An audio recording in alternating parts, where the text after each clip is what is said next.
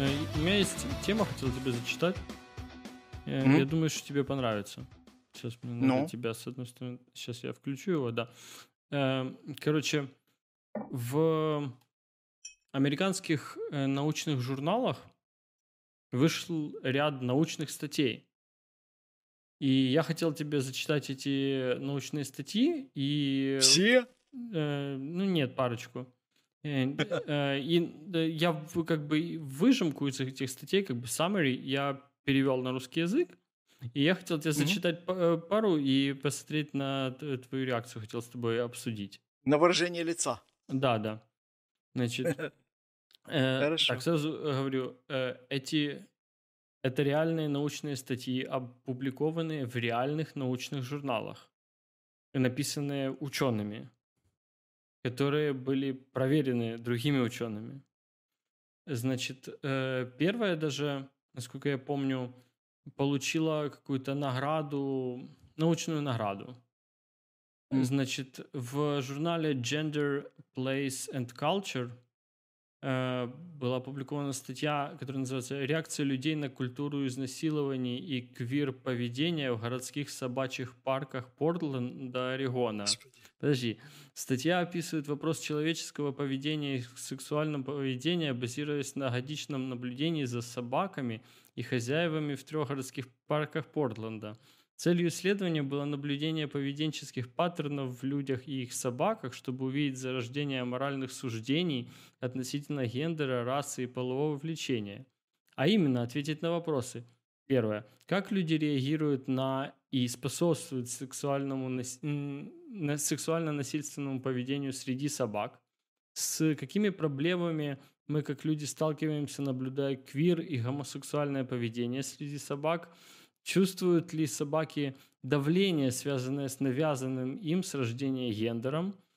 Благодаря применению э, черно-феминистической криминологии исследования приходят к ряду удовлетворительных ответов, делая из них выводы, э, предлагает практические советы по разрушению гегемонии маскулинности и улучшению доступа к свободным пространствам. Что ты про это думаешь? Ты хочешь, чтобы я это комментировал? Ну, это практи- практически, я понимаю, что это не британские, конечно, ученые. Не-не. Это американцы. Да, да. Американцы. Но они же истоки, наверное, все равно из англосаксов каких-нибудь. Но это то же самое, что ну, ну, ну, надо что-то исследовать. Они что-то исследуют. То крыс, видишь, в бочку посадят, то, видишь, смотрят, как там собаки себя ведут. Хорошо, ну, не знаю. хорошо, я понял. Давай следующий. Не, не, я могу на эту тему высказаться не, как-нибудь. Ну, сейчас, сейчас, подожди, давай следующий. Ну, ты не хочешь, хорошо. Да нет, я хочу, просто не знаю, как это комментировать. Ну, собаки ведут себя как собаки, устраивают собачьи свадьбы. Ну, ну да, но идея исследования в том, что... Э, э, ладно, я... Просто тут еще проблема перевода может быть, потому да. что это переводил я, и там достаточно сложный научный язык.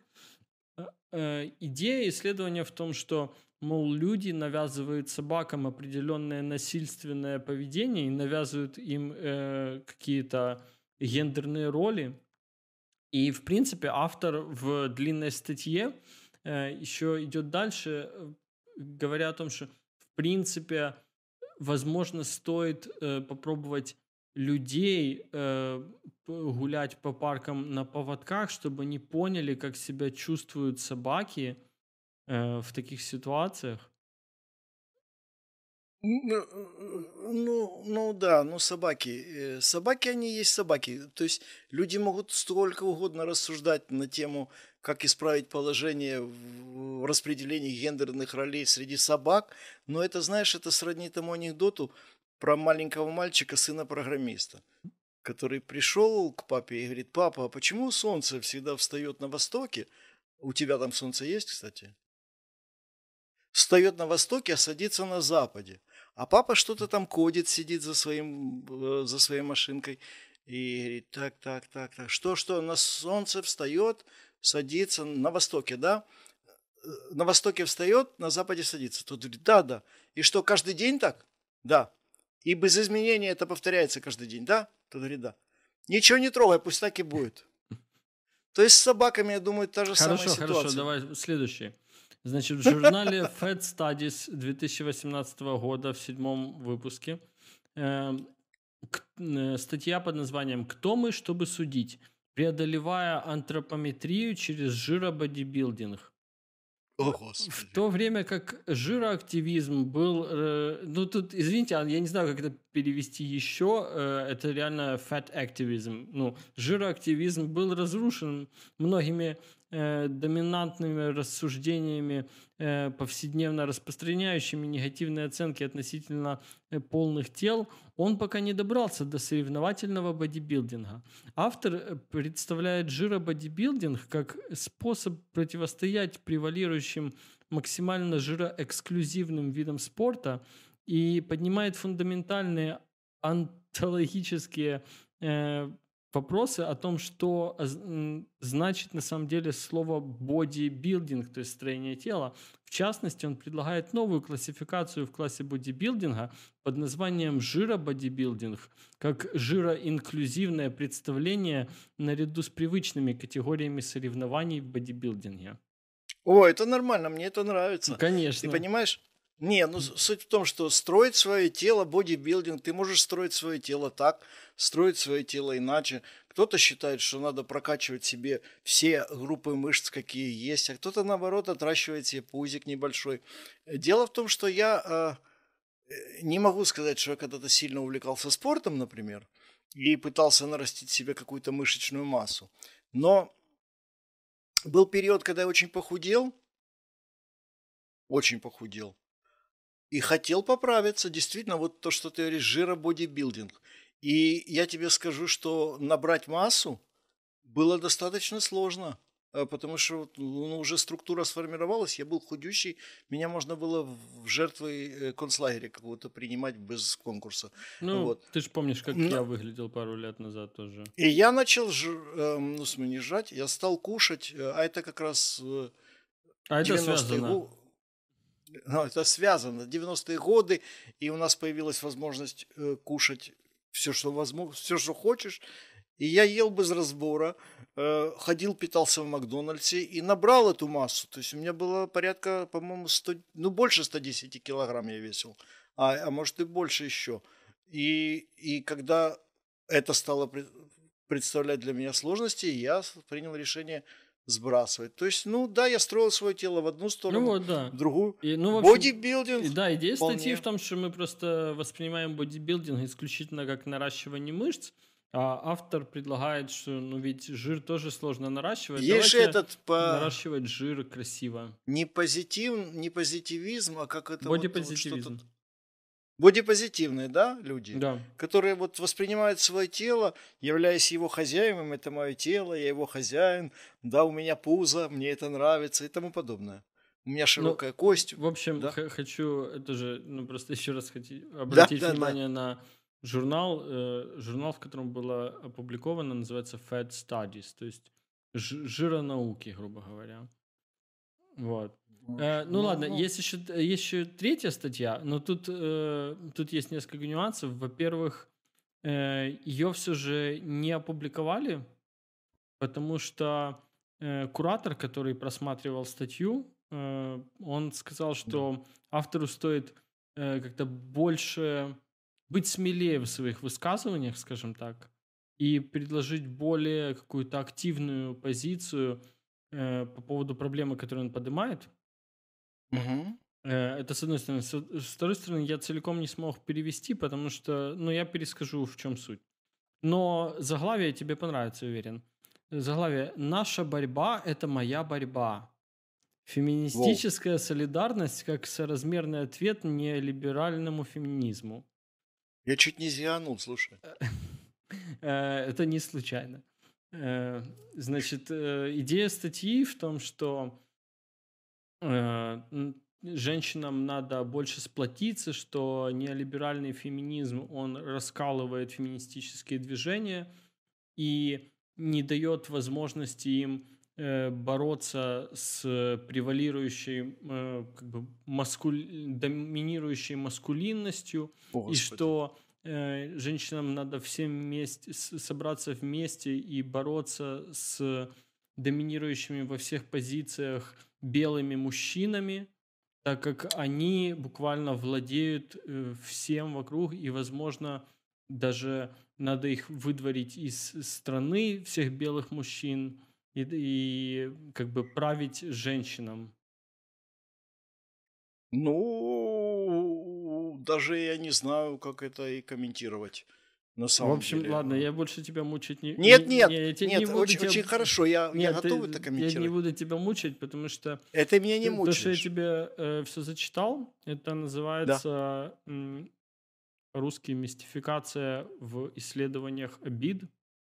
Это реально три ученых в семнадцатом году да. собрались и написали что-то около 15 разных исследований, абсолютно выдуманных, ну, с целью, чтобы их опубликовали в научных журналах, чтобы доказать то, что современная система США э, э, научная, связанная с всеми вот этими, это называется grievance studies, то есть с исследованием проблем расы, гендера, бодипозитивизма. Mm-hmm. Они хотели доказать, что она не работает как научная система по той причине, что статьи принимаются просто, если в них есть определенный Тематика, набор да. ключевых слов. Третья, mm. третья статья «Наша борьба – это моя борьба». Э, там, э, еще раз скажу, ее попросили доработать, чтобы она была более жесткой Жестче. и активно направленной. Это буквально Майнкамп, где евреи заменены на белых мужчин. Я так и подумал, кстати. А немцы на женщин. Это да, буквально ну... одна глава из Майнкампа. Так нет, э, ну, ну это же понятно, всякое явление превращается в свою противоположность. Кто-то борется за свои права, э, э, хотя эти права у него уже есть. А, да, конечно, наверное, трудно их реализовать, но было бы желание. Э, в принципе, женщины в состоянии объединиться, их больше половины населения, они могут создать женскую партию. И вообще, э, поскольку мужчины будут голосовать не только за мужчин, но и за женщин, они могут устроить монобольшинство какое-нибудь во всех парламентах. И вообще отказаться от, вообще от мужчин. Выгнать их в Антарктиду мужчин. Ну вот и вы... я хотел да. просто тут больше поднять вопрос. И что ты думаешь по поводу такого типа образования? Нет, ну подожди. Э, дело в том, что во всех этих статьях, наверное, в большинстве этих статей, ну, за исключением, наверное, последней, соблюдалось, соблюдался принцип э, написания э, научной статьи. Конечно. Они были на, научными. То есть э, сообщалось о проведенных исследованиях, делались, делался анализ полученных материалов с учетом погрешностей и делались на основании этих исследований какие-то выводы. То есть, в принципе, э, таких исследований целая куча, и почему их не делать на эту тематику? Другое дело, что эти все э, опыты, которые там описывались, были высосаны из пальца для того, чтобы прийти к, нужным, к нужному мнению. Но для этого, собственно, наука и существует. Вот кто-то публикует, его просят предоставить материалы. Видимо, еще и журналы, в которых это было опубликовано, были не очень научными. Нет, это были прям научные, научные. То есть это, ну, это научные, были, популярные. Это, не, это были те журналы, в которых, когда ты академик... Публикуют научные работы да, для... академики публикуют научные работы, где, типа, цитирование считается. Ну, ну, ну это вот жесть. Кру- вот... Крутость твоей научной работы измеряется тем, сколько раз она да. цитировалась. Но это, это говорит, э, в очередной раз говорит о том, к чему ведет эта вся политкорректность и толерантность. Э, почему в кино обязательно надо снять одного, извините, человека с ограниченными возможностями, э, одного человека, скажем так, с, с какой-то ориентацией, которая не характерна, ну, Короче, побольше меньшинств использовать в съемках фильма, иначе, если ты этого не сделаешь, то тебя затюкают, например, снять «Звездные войны», и там не использовать ни одного темнокожего актера, это же ужас какой-то. И их в этом, по-моему, и обвинили в первые четыре эпизода. После чего темнокожие актеры появились, хотя это была вселенная ну, другая. Ну, там, там были представители разных там рас был и народов. Ланда Калрисиан в «Империя наносит ответный удар», да, да, и да, это да, был да. достаточно крутой темнокожий актер. Конечно, конечно. Вот. Э, но да, он был один. Да, ну, ну так это появилось уже. Ну, то есть... А, э... о, подожди. Э, э, Джеймс Эрл Джонс озвучивал Вейдера. Играл Вейдера белый очень высокий чувак, но Ты знаешь, озвучивал его чернокожий. Кстати, с озвучиванием. Ты знаешь же, что теперь э, решили вопрос, темнокожих будут озвучивать только темнокожих? Да, да. Даже если речь идет о мультиках. Конечно. Потому что что же это такое? Да, мне, мне интересно, как в мультиках они это будут решать, конечно, но...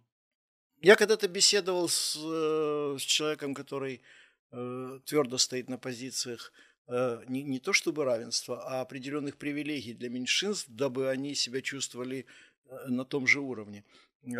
И я говорю, ну подожди, ну почему тогда, говорю, если, например, обижаются темнокожие, что их не снимают в кино, пусть они создадут свою киностудию и снимают там фильмы и приглашают темнокожих актеров. Знаешь, что она мне ответила? Так они это делали, но беда в том, что они только темнокожих и приглашают тогда. Да, это правда.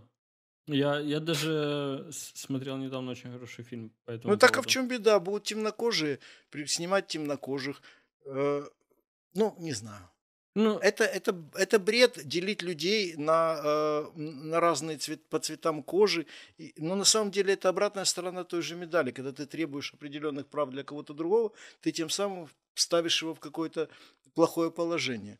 То есть э, известна же история про детей, которым в детский садик пришли и начали рассказывать, вы смотрите, дети, вот, э, вот смотри, том, он э, немножко темнокожий, но вы его за это не обижайте, а вот а Сэм немножко полноват, и только после этого дети задумались, боже, он действительно темнокожий, этот полноват, тот китаец. А до этого они были просто дети, играли и не обращали внимания. Это они были такими, какими есть. Э, да, верю тебе, но нельзя исключать такое понятие, как ксенофобия. Если 12 детей белые, а один черный, так или иначе его будут за это травить. Ну, дети будут травить кого угодно за что угодно. Он будет рыжий, он будет в веснушках, он будет э, картавить, он будет носить очки. Э, дети это, Конечно. Э, так, дети это маленькие взрослые. В конце концов, которые... если они все будут э, белые, то они найдут кого-то одного, который чем-то отличается, и будут его именно за это Цветом травить. волос, ростом, э, полнотой, э, дикцией, да, мало ли что. Да, ну ну, типа, это не... Ну, с одной стороны, это... Сандали будет носить это, на носки, Это например. нормально, э, если... Ну, я считаю, это нормально, если дети организуются в группы и будут друг друга травить. Ну, это такой мир. Но... Это мир, это, это живой мир. Это происходит все время. Но, с другой стороны, это как бы не очень честно, если кого-то будут травить по причине э, каких-то врожденных особенностей. То есть... Ну, смотрите, вот сейчас темнокожие Америки объединились и травят белокожих и полицейских. Э, это явление хорошее или плохое? Я... Они же их травят, они их унижают, ставят на колени, сносят памятники по, по расовым признакам. Я характер... честно тебе скажу, что при том, что мне очень не нравится, как поворачивается все это движение, и то, как это выглядит, в глобальной перспективе я считаю, что это хорошо, ну, конечно, что, это при... Потому что э, миру нужны э, дестабилизации. Конечно. Если не приносить в порядок какое-то количество хаоса, то порядок будет э, очень, типа, становиться ригидным. Он, типа, становится Хорошее не, слово. неповоротливым, не, да. э, не гибким и возникает... Он закостенеет. И, ну, коррупция возникает. Именно так, типа, если не привносить что-то новое все время. Ну, может быть. Может быть, это можно назвать коррупцией. Э, ну, э, ладно, я тут, я просто частично думаю по-английски. Э, по-английски он, типа, order became corrupt, то есть он, типа, портится порядок. Портится, ты, да, ты, да, слово, слово типа коррупция не очень правильное тут по-русски. Эрозия, короче. Ну, типа да, он становится, ну, типа полицейские, которые... Это хорошо, когда есть полицейские. Это хорошо, когда у полицейских есть определенная власть, чтобы они могли что-то там помешать преступлению. Ну, тут полицейские начинают бить слишком много людей. Это не прикольно. Ну, потому что они входят в роль, э, и они, это называется профессиональная деформация, наверное. Они ощущают, что у них больше прав, чем у всех остальных. А есть такие люди, которые идут в полицию за тем, чтобы обрести эти права, да. чтобы им выдали корочки, пистолет, и они могли э, зарабатывать себе на жизнь как-то. Вот. А то, что ты говоришь, это у нас это в моей жизни это называлось эпоха застоя. Вот, вот. Эпоха застоя, э, стагнация. Это на самом деле э, многие вспоминают вот этот пломбир, э, который вкусный по 20 копеек. И этот пломбир родом именно из эпохи застоя. Потому что там сравнить его было, во-первых, мы говорили не с чем, а во-вторых, все было ни шатко, ни валко. Люди получали какую-то зарплату, как-то жили.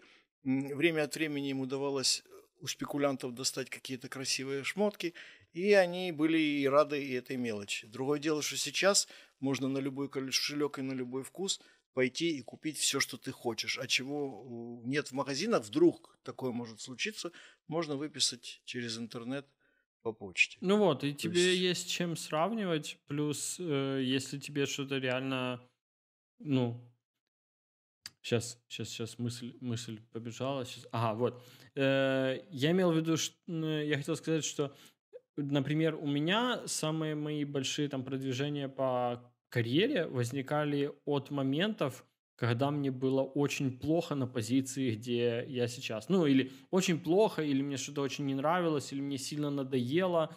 И тогда происходило какое-то... И это все накапливалось, и это подталкивало меня к какому-то смелому решению. Потому что mm, все, ну, да, так больше да. я терпеть не могу, и оп, и у меня там лучше позиция становится. Ну да, я тебя прекрасно понимаю, я тоже совершал такие шаги. Но... Очень часто Но... в психологии говорят, что э, агрессия – это э, энергия, направленная на изменение. Типа, это что-то, что когда тебе сильно плохо, ты можешь взять и поменять наконец-то ситуацию. А не идти в лес и кричать там, где никто не слышит. Кричать да. тоже иногда надо, но вообще да. Э, но, но, но вообще, типа, многие говорят, что если тебе сильно плохо, то да, сбрасывать агрессию, возможно, стоит, но заниматься только ее сбрасыванием, ничего не меняя в своей жизни, это типа неправильно. Ну, наверное.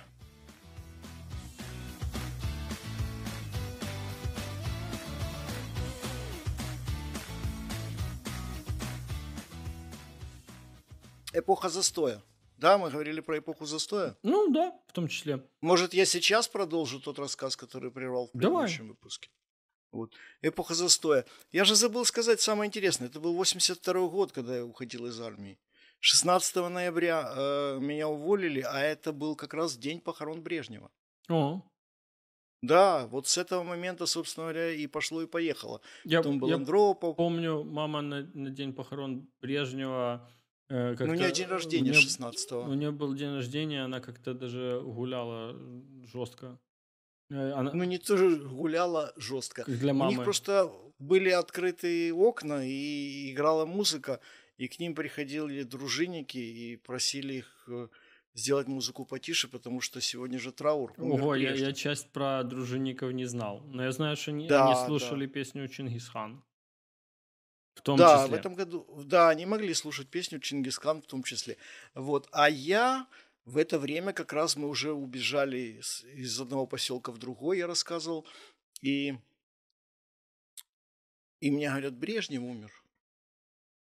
И я скажу, честно говоря, что, и, конечно, это не Ким Ир Сен, когда все плакали, да, и это не Сталин, когда многие рыдали, а большинство радовалось но какое-то чувство растерянности, потому что было понятно, что наконец это что-то кончилось, и за этим чем-то пойдут какие-то перемены, потому что так продолжаться, ну, Я не думал тогда, так продолжаться дальше не может, но, но, но, но было понятно, что все равно что-то, какие-то изменения будут. То есть была какая-то не, чувство неопределенности и растерянности легкое. Но закончилось все, слава богу, э, благополучно, и мы доехали до дома. Я остановился на каком месте? Я остановился, как уже мы ехали из Новосибирска в Харьков. Да, да, ты как раз говорил, что вот... Э... Я забыл, забыл, вспомнил такую штучку. Я же возвращался без носок. Да, да. Я говорил об этом. И меня в Новосибирске... Ну, да, я был Быструсов, но это важный факт. Это-то было незаметно. Ну, я запомнил. Ну, прямо не сразу. А, а я возвращался без носок, и я заснул в, в ожидании поезда в Новосибирске. И я заснул в зале ожидания. И тут ко мне подходит наряд милиции, говорит, молодой человек, сержант Иванов, или там, ну не Петренко, конечно, говорит, предъявите ваш, вы, наверное, из Киева. Говорю, да, я из Киева. Из армии едете? Я да, из армии еду. А можно ваши документы? Я достаю военный билет, они смотрят. А, так вы демобилизовались? Я говорю, ну да, еду домой, Киев. А, а мы ищем дезертира, бежал. Сюда его завезли в Новосибирске, он бежал, едет в Киев, и мы вот сейчас его ловим, а вы вот, собственно говоря, в гражданке, и такая гражданка не по моде, клешеные брюки. Поэтому, ну, в общем, все нормально устаканилось. И мы поехали, и сидим, пошли, значит, с этим человеком, который вербовщик, пошли в вагон-ресторан, покушали, я, конечно, вспомню, борщик, что-то там, какое-то мяско, комп... на третье компот, как обычно. Russian uh, national drink, компот. Drink, drink, компот. И подходит официантка и просит денег, и видно, что мужик эту знает, эту официантку хорошо, потому что, видимо, едет с самого Владивостока.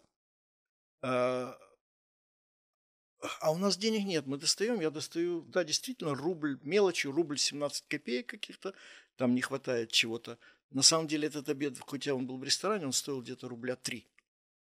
Понимаешь? Угу. Так бы в столовке это был бы рубль или 70 копеек, а так это стоило рубля 3. Вот. Короче, официантка смотрит на нас с таким жалостливым взглядом, говорит, да идите уже. Короче, это закончилось ничем. Но этот вербовщик, э, скажем так, э, не оставил попыток накормить нас, солдат. Окей, okay, да. Все, все еще не давай денег на это. Ну, денег-то, да. Э, и вот мы спим ночью, он нас будет, этот вербовщик. Жрать хотите? Говорим, ну да, хотим. Давайте сласти.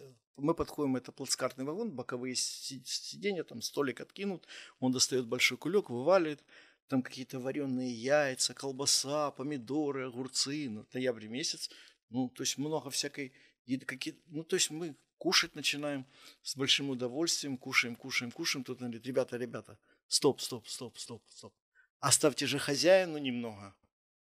Мы говорим, а кто хозяин? А я хрен его знает, он, он на второй полке спит. Он все вот это только поезд сел. Короче, оставили хозяину немного ну, тоже неудобно, неловкость легкая, ну, понимаешь? Что поделаешь? Он нас угощает э, ночью едой и... Ну, ладно. Ну, добрый человек, понимаешь? Не, ну, в принципе, как бы, он вас Добрый угостил. человек. И вот мы останавливаемся уже где-то в районе Урала. Может быть, это Свердловск, если поезд шел через Свердловск, он там делал еще такое кольцо большое, очень, очень большое кольцо. Останавливается, стоянка большая, он говорит, сейчас, пацаны, не волнуйтесь, я сбегаю и куплю покушать. И убегает на стоянке. Потом возвращается. Вот, я принес. В одной руке держит пачку чая, в другой пачку беломора. Неплохо. Да. Ну, короче, заварили чефир, эту пачку на, на, на банку воды, пили чефир, курили эти папиросы, и как бы чувство голода в очередной раз нас Никогда не пробовал покинуло. чефир. Э, с чем бы ты это сравнил? Ну, это настолько крепкий чай, что... Что это стимулятор на деле, становится? На самом деле, я не могу сказать, что и я настоящий чефир когда-то пробовал. Я, да, я пробовал крепкий чай, но, как правило, я пил вторяк. Mm. Ну, то есть второй раз заваренный. Один раз пробовал, но он горький, он ужасно горький. Ну, естественно. Ну, на кружку, когда пачку чая бросаешь. Да, ну кружку. понятно. Я себе не спрашивал, какой он на вкус. Кому это интересно? А эффект? Да, да. Никакого, никакого эффекта. Я не ощутил никакого эффекта. Кроме того, что я попил э, горького. Вот так вот. Понятно. Вот. Ты, значит, дальше, ты, значит, дальше... из людей пацаны что-то меня не прет. Что-то меня, пацаны, не прет. А Хорошо. А про чефир этот анекдот ты знаешь, да? Когда э, освободил... Нет, ты, наверное, не знаешь. Мужик освободился с мест не столь отдаленных и, значит, приехал в город, переоделся во все чистое, значит, чистый костюмчик, белая рубашечка, черненький костюмчик, и думает, схожу-ка я в ресторан. Идет, смотрит, чайный ресторан, думает, вот зайду в чайный ресторан. Заходит, садится в ресторан, тут подходит официантка, дает ему меню, он смотрит, а там все практически, ну, то есть русскими буквами, наверное, кириллицей, но по-китайски как-то написано, и какие-то города упоминаются, какие-то сорта, и он ничего не понимает. И он говорит, я говорит, плохо понимаю, ты можешь мне на свой вкус приготовить что-нибудь? Какой-нибудь чаек на свой вкус? Я попью. Она ушла, значит, а он же весь э, в мастях такой, весь на колках разных, разнообразных. И видно по нему, что человек видавший видик. Да, да. Да, она пошла к повару, заходит, говорит, там мужик пришел, чаю просит, на свой вкус. А я боюсь, я не знаю, что ему подать. Повар выглянул в окошко, говорит, да, э, ему на кружку пачку чая кинь и завари кипятком. И нормально будет, ему понравится. Она ему приносит, подает, он берет, значит, этот чай, смотрит на него, нюхает, говорит, ну тебе, девочка, жизнь и покидала. Это мне напомнило, есть э, такая классная тоже шутка в интернете, что отношения с мужиком за 40. Плюсы. Ничему не надо учить, все умеет. Не сидит в Инстаграме, не лайкает баб. Э, отличный секс. Минусы. Говорит, я на эту тему знаю анекдот. Это про меня, да, да, да. Но сейчас я уже не такой. Раньше я на все темы знал анекдоты.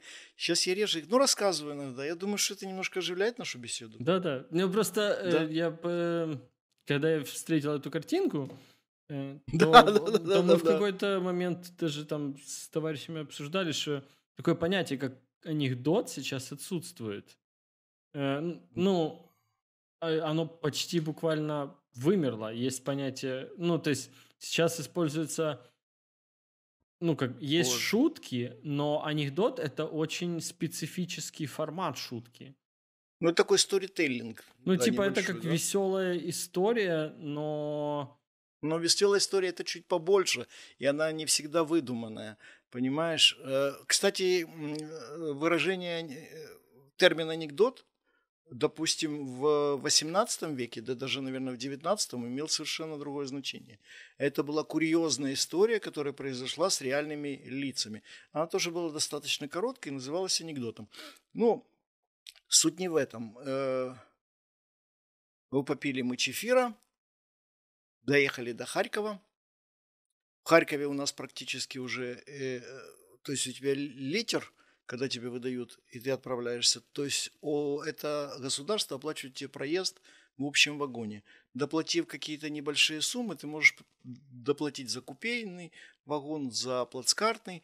Ну вот в Харькове у нас уже, скажем так, после того, как э, я сходил в магазин, поскольку я единственный был в гражданке, okay. у нас не осталось денег на то, чтобы доплатить э, за э, классность вагона, и мы ехали в общем. Сейчас, наверное, нет такого, как общего явления. Э, ну, я, я когда-то из Хмельницка в Новую Гуту ехал, мне кажется, в том, что называется общий вагон. Это как плацкарт, но там намного больше мест. Ну, все сидят где хочешь и спят на багажных полках в том числе. Да. Вот. А, я побежал в магазин, я с чемоданом, мне дали чемодан, собрали все деньги. Я побежал, взял буханку украинского хлеба, э, бат, батон колбасы, кровянки. Она была самая дешевая, толстая такая хорошая кровянка. И все остальное место я забил бутылками какого-то плодово-ягодного вина. Грушки яблочки. Угу. Принес. Э, тут подъехал поезд, у нас билеты есть. Мы с боем берем общий вагон, занимаем отсек все вместе. О, один. неплохо. Ну да. И начинаем уже разливать, резать, кушать. Поезд еще стоит. Тут мимо идет какой-то капитан, опять же, второго ранга. Ну, из прошлого анекдота, видимо. Угу. Тот, тот же, который тебя Ну, может, другой, да, да. Но, но тоже моряк идет и говорит, а мы же не все в гражданском, я один в гражданском, все остальные в форме. Да и по рожам видно, наверное. Да. И по рожам видно, и по стрижкам. И он говорит, что-то вы, ребята, рано начали. Кто-то поворачивается ему говорит, да что вы, дядька, уже кончаем, остальная пляшечка. То есть это было уже свободные люди, это уже не солдаты. А там пути попадались другие дембеля. Э, удивительно, мы едем, то есть, ну, моря, ну, никакого моря нет практически. А тут, значит, заходят такие матросы, э, красиво расшитые всякими галунами, эксельбантами. Просто, просто удивительно, как дембеля украшают красиво свою форму, прямо как будто служили в каких-то портняжных войсках. Вот. И они подходят ко мне, а я сижу в гражданской, говорят, вот, парень, когда ты пойдешь в армию, вот ты тогда все. Поймешь, ну, дело не в этом. Ты сказал смешно, ты сказал украинский хлеб, и я знаю, что ты имеешь в виду, э, но... Не все знают. Э, было просто забавно, я когда-то, когда ездил к Оле в Луцк, и меня да. послали за хлебом.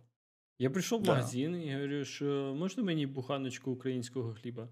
Она мне говорит, о, синочек, то він увесь український. Потому что это, видимо, очень региональное понятие. На Западе нет понятия украинский хлеб.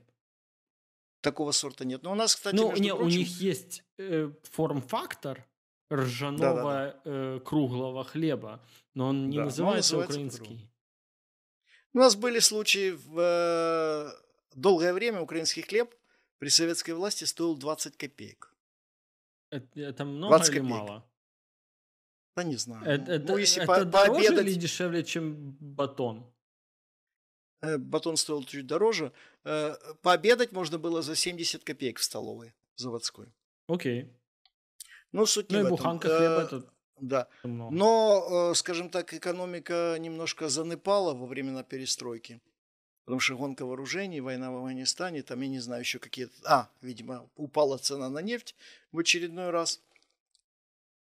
И надо было повышать цену. Первое время украинский хлеб уменьшался в диаметре некоторое время. Сколько можно, видимо, в пределах допуска. А потом вдруг на смену вот этому небольшому украинскому появился такой точно, но опять большой, как в старые времена. Он назывался хлеб киевский. У-у-у. И был уже дороже на 4 копейки. Это чудеса маркетинга да, советского. Да, да, это нейминг. Да, ну, да, подумаем, да. то есть вроде как есть украинский, а есть киевский, такой ст- киевский, столичный ну, хлеб, столичный, здоровый. круто, да, да, да. Сразу кажется, что он и качественнее как-то будет, наверное, это ж... Ну, в общем, когда мы выпили чемодан вина... Окей. Звучит хорошо. Я недавно Дальше выпивал все... буквально чемодан вина. Привет, Костя. Э, да, но, так что... но, но дальше все шло, конечно, приобрело такой адовый оттенок, потому что это уже ночь, э, и поезд, значит, несется в ночи, э, набитый пьяными солдатами, э, которые выпили чемодан вина и которым, видимо, э, не хватает э, Конечно. этого. Они идут искать приключений, солдаты уходят, солдаты возвращаются.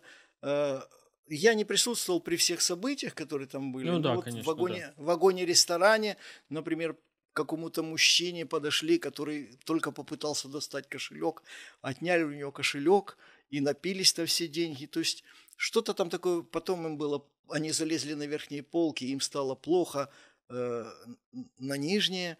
То есть вот такое было целое событие. Потом на одной из промежуточных станций к нам подсели в наш отсек какие-то двое мужчин, которые, ну, видимо, они ехали дальше, за Киев, туда, на Западную Украину, куда-то, нефтяники. Они были такие очень гостеприимные, приятные люди, очень вежливые, очень культурные. Они достали и спиртное, и закуску, пригласили нас, мы посидели с ними хорошо.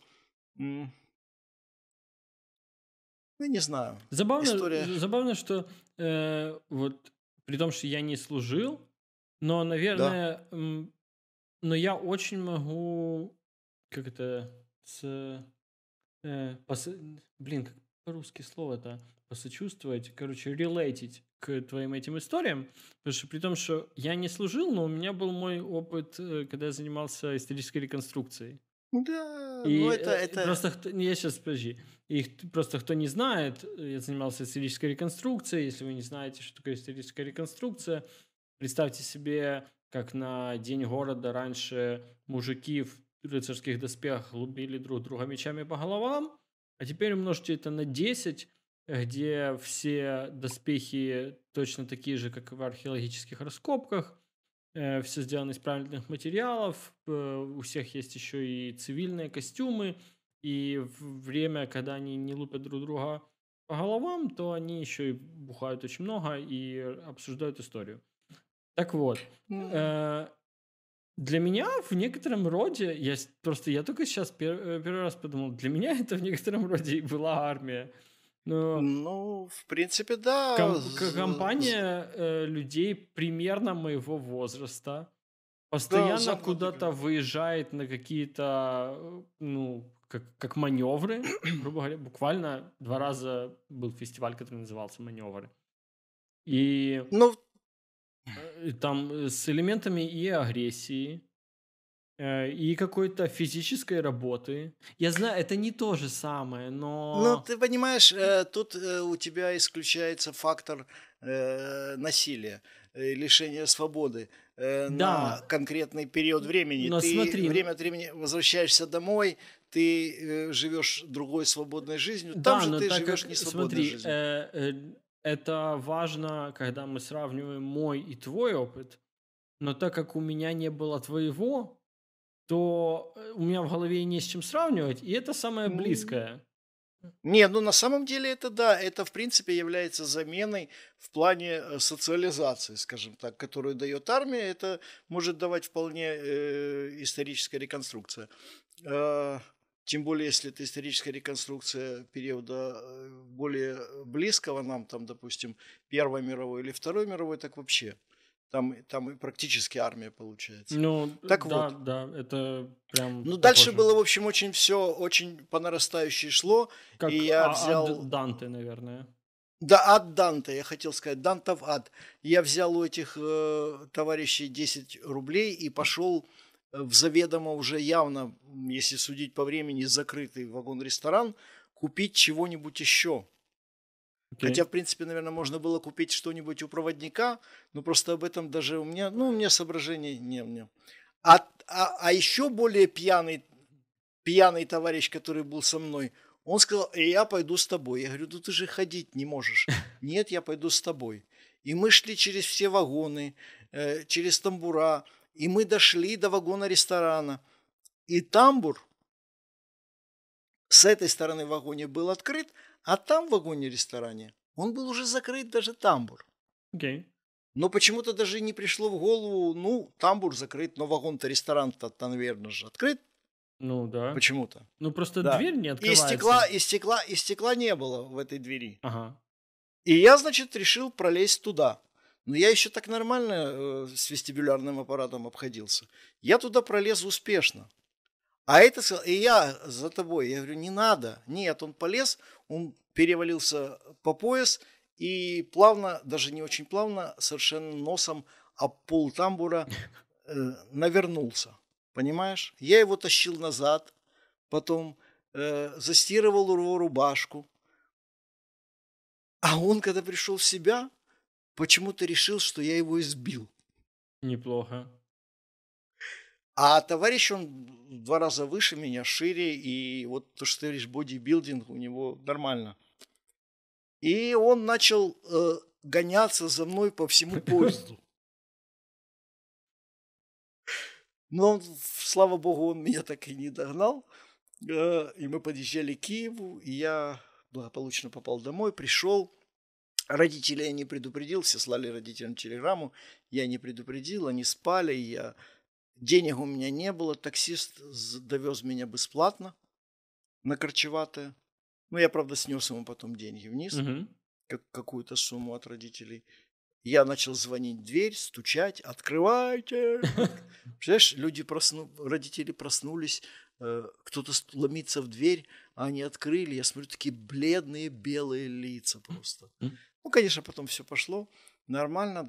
Два месяца я адаптировался, прежде чем пойти на работу, потому что я, мне было трудно а, открыть рот и при этом не сказать какой-нибудь нецензурной бранью. Понимаешь, ну, в армии... Ну, слушай, если ты общаешься с определенным типом людей, определенным э, как бы набором слов, это же та же проблема, когда люди из тюрьмы выходят, вот у них есть этот тюремный сленг, и они не могут по-другому. Ну, большая часть э, тех ребят, с которыми я служил, они перед тем, как попасть в армию, э, вышли из тюрьмы. Причем они говорили, что в тюрьме намного лучше. Там кормят регулярно хорошо. Там в баню водят раз в месяц. И кино два раза в неделю пока, а, раз, раз в неделю модят, а белье меняют, и кино показывают. И там и библиотека, и, а тут, короче, они говорили, что в тюрьме лучше. Понимаешь? Вот. А, да, да, определенный, ну это да, свой, свой жаргон. Но у нас, если командир части на разводе утреннем, то есть когда все строятся роты, он выходил и начинал Просто тупо материться, ну причем голос у него был шикарнейший, такой громкий, что слышно, наверное, было и в поселке во всем. Это, кстати, э, забавный факт, не знаю, в курсе ли ты, э, но в голове матерные слова э, регистрируются совсем не так, как все остальные слова. То есть это буквально другой тип слов, который у тебя в мозгу вызывает э, совсем другой эмоциональный, как бы, этот ответ. То есть, например, люди, когда там им больно, они матерятся.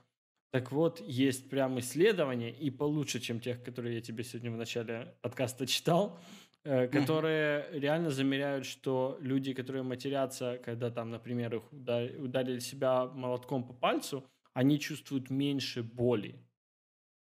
Ну, я читал о подобных исследованиях, и на самом деле высвобождение такого рода энергии через... Но это же не только словесно, это и мысленная определенная реакция, это определенные ассоциации с чем-то, с чем-то запретным, э, ты что-то себе разрешаешь, то, что как бы является табуированным в обществе, при этом Видимо, да. Да, видимо, хотя э... мне кажется, часть все же проговаривания вслух э, очень важна. Потому что... Но я боюсь, что есть какой-то обратный эффект у этого, что ты таким образом что-то где-то себе и портишь, вполне возможно, с... если таким образом пытаешься выйти из ситуации. Mm. Ну, я не знаю. Ну, я бы предположил, из того, как я себе представляю, как работает мозг, а я не представляю, как работает мозг, э. я бы предположил, что если говорить только матерными словами, то это как ну, например, как с наркотиками, э, у тебя буквально вырабатывается толерантность, и, соответственно, твоя mm. речь становится некрасивой, и пользы ты от этого особо не получаешь. Ну, потому что нет и контраста никакого. Так вот. ты говоришь нормально, а потом взял и как ну, вот, какое-нибудь резкое слово. Ну да, если ты используешь э, матерные слова для, э, ну скажем так, для вот этих, для ударений таких, для подчеркивание важности момента, э, да, мне кажется, это классно, что пусть будет. Да? Да. На самом деле я не считаю это классным, э, и не, меня это шокирует. Хотя на самом деле, э, видимо, это действенный инструмент. Я один раз присутствовал на лекции одного из именитых блогеров. Он выступал перед другими блогерами, рассказывал, как как-то он на какие-то острова плавал, где все живут на сваях, плавают на лодках. И вдруг он посреди речи взял и как сказал э, неприличное слово очень. Okay. Как будто бы оно там как бы к месту было. Но я не знаю, как все. Все сделали вид, что они, может, не заметили. Я испытал легкий шок. Может, он с этой целью и делал, чтобы разбудить ну, аудиторию, прочим, привлечь ее внимание. Э, может быть, но, но на самом деле я испытал негативные эмоции при этом. Ну, негативные эмоции это тоже эмоции. Тоже эмоции, конечно, а, да. Плюс ты их испытал, ты их мог испытать по очень целому большому набору причин. И то, что ты испытал негативные эмоции, это ничего не говорит про человека, который сказал матерное слово. Э, ну, ну, например, если я скажу тебе что-то обидное, точнее, если я что-то скажу, а ты обидишься, то это, О, то это да. ты обиделся. Ну, начинается. Ну да, конечно. Но опять же, мы э, недавно обсуждали этот вопрос, и ты говорил, все зависит независимо от коннотации. Если обиделся человек, то это слово обидное, и его обидели. Ну, э, э, это, Когда мы говорили это так, о... Это так сейчас да. считают в этих всех исследованиях да, да, обид. Да, да. Но это, по-моему, неправильно, да. Ну, психология современная так не думает. Ну, то есть, грубо говоря, мне кто-то может прийти и сказать, о, Антон, а ты поправился. Э, я могу обидеться. Это становится это обидным, то, что я поправился? Нет, это констатация факта. А может, а я могу, в общем-то, и не то, что не обидеться, я такой, да, класс, я поправился, я стараюсь набрать. А вес. может, он хотел тебя похвалить даже, да, а понимаешь? А может быть, он хотел меня обидеть, а я пытаюсь набрать вес, и это не обидно. Да, ну то есть, в общем, э, ты понимаешь, все очень субъективно. Да, так вот, э, также и про матерные слова. Что-то тебя зацепило. Потому что, ну, мне кажется, что ты прилагаешь целый ряд усилий, и, возможно, кстати, это после армии произошло, ты начал прилагать целый ряд усилий, чтобы поменьше их говорить. Ну и до армии как бы я старался их не произносить. Вот, смотри. Ну на самом деле было очень неудобно э, выругаться э, при, при родителях. Конечно. Когда у меня что-то выпало из рук. При том, что до армии, э, буквально, кстати, тоже 16 ноября, по-моему, и у нас была бабушка, и я пролил себе э, прямо на промежность, пролил чашку кипятка горячего чая. Вас я тоже и, и сдержался, и и не произнес ни одного бранного слова при этом. Да, ну, Хотя было очень неприятно. Ну, э, ну вот просто смотри. Э, еще раз. Мне кажется, ты, э, применяя такое количество усилий, чтобы не говорить матерные слова, то когда кто-то говорит, то первую реакцию, которая у тебя должна произойти в мозгу, ну, обычно, которая у большинства людей происходит, как же это так он говорит, если я так стараюсь? Не, на самом деле нет. На самом деле я не очень стараюсь, я просто, я иногда даже про, произношу всякие неприличные слова, э, которые можно отнести к матерным, но просто я это делаю в компании людей, которые, э, ну то есть с собеседником, который в состоянии понять и как бы который сам может себе такое иногда позволить, но и я на него не обижаюсь. Я честно тебе скажу. Просто если... я не знаю, кто будет слушать нас, и вдруг он услышит какое-то слово и подумает обо мне, Фу, какой он неприличный, да, такое слово сказал неприличное. Фу. Мне, если честно, на, насрать. Э, ну, это наше, да? Да, э, да потому что я, э, многие знают, что я использую матерные слова, э, я их использую в достаточно большом количестве, ты этого просто не, да? не слышишь. Серьезно? Да. Э, ну, э, тому я могу винить много как бы вещей по этому поводу. Ну, наш район этому способствовал очень сильно. Этому способствовала реконструкция. Э, маркетинговая индустрия считается одной из самых топовых по использованию матерных слов в принципе среди всех индустрий. И э, мне вообще за это не стыдно. И мне, например, я хотел просто сказать, что если бы при мне ты разлил себе кипяток между ног, я бы, да. я бы, я бы даже не моргнул, если бы ты выматерился. Да я бы тоже не моргнул, выматерился, но это сейчас, тогда еще нет. Ну просто, мне кажется, это, э, это правильный и соразмерный ответ на происходящее.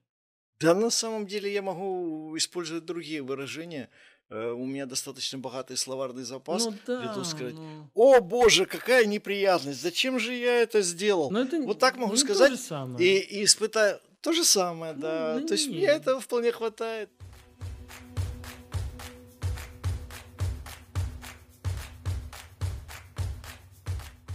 Э, я все-таки собираюсь ехать в Прагу. Окей. Да. Уже и... известно когда? Ну, известно, да, в сентябре я собираюсь ехать. С 6 по 10 сентября хочу побывать в Праге. Угу. С, с мамой мы поедем вместе. Так вот, я много пытался То есть для того, чтобы не сильно удивляться, там, я э, посмотрел много разной информации. И вот интересный факт. Э, например, совершенно другие обычаи. Люди сморкаются при вселюдно. Да. То есть, если у нас человек может на пол высморкаться, да, или э, громко сплюнуть, то они просто за столом в обществе да, это, во время это беседы спокойно тема, кстати достают платочек и сморкаются в него. И говорят, немцы тоже так делают. Да, немцы так делают. Немцы это в порядке вещей, могут да. отрыгнуть еще. Ну, не то, чтобы, типа, не так, чтобы красиво так, а, ну, просто... Ну, отрыгнуть и я могу. Ну, типа, да. есть отрыжка, они возьмут и могут отрыгнуть, потому что, ну, так работает э, организм. Но так у них в обществе, в обществе заведено, и, в принципе, наверное, с матом такая же история. Если, скажем так, заведено э, э, использовать матерные выражения в каком-то коллективе или при общении, то это воспринимается спокойно и нормально.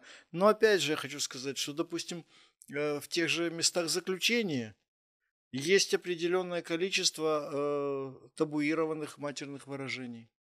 Или, допустим, в общении с представителями э, народов Кавказа э, есть определенное количество выражений, которые нельзя применять ни в коем случае. То есть все-таки э, есть какие-то ограничения, при том, что они и эти, и те ругаются, но я, есть какие-то думаю, правила. что это могут быть искусственно, ну, как, не то, что искусственно наставленные ограничения, но ограничения, которые возникли из-за которых, опять же, каких-то внутренних барьеров, которые у людей есть. Ну, то есть я могу предположить, э, ты не сказал какие, но я могу предположить, что в э, тюремном мире все ругательства, связанные с сексуальной ориентацией, могут быть сильно табуированы.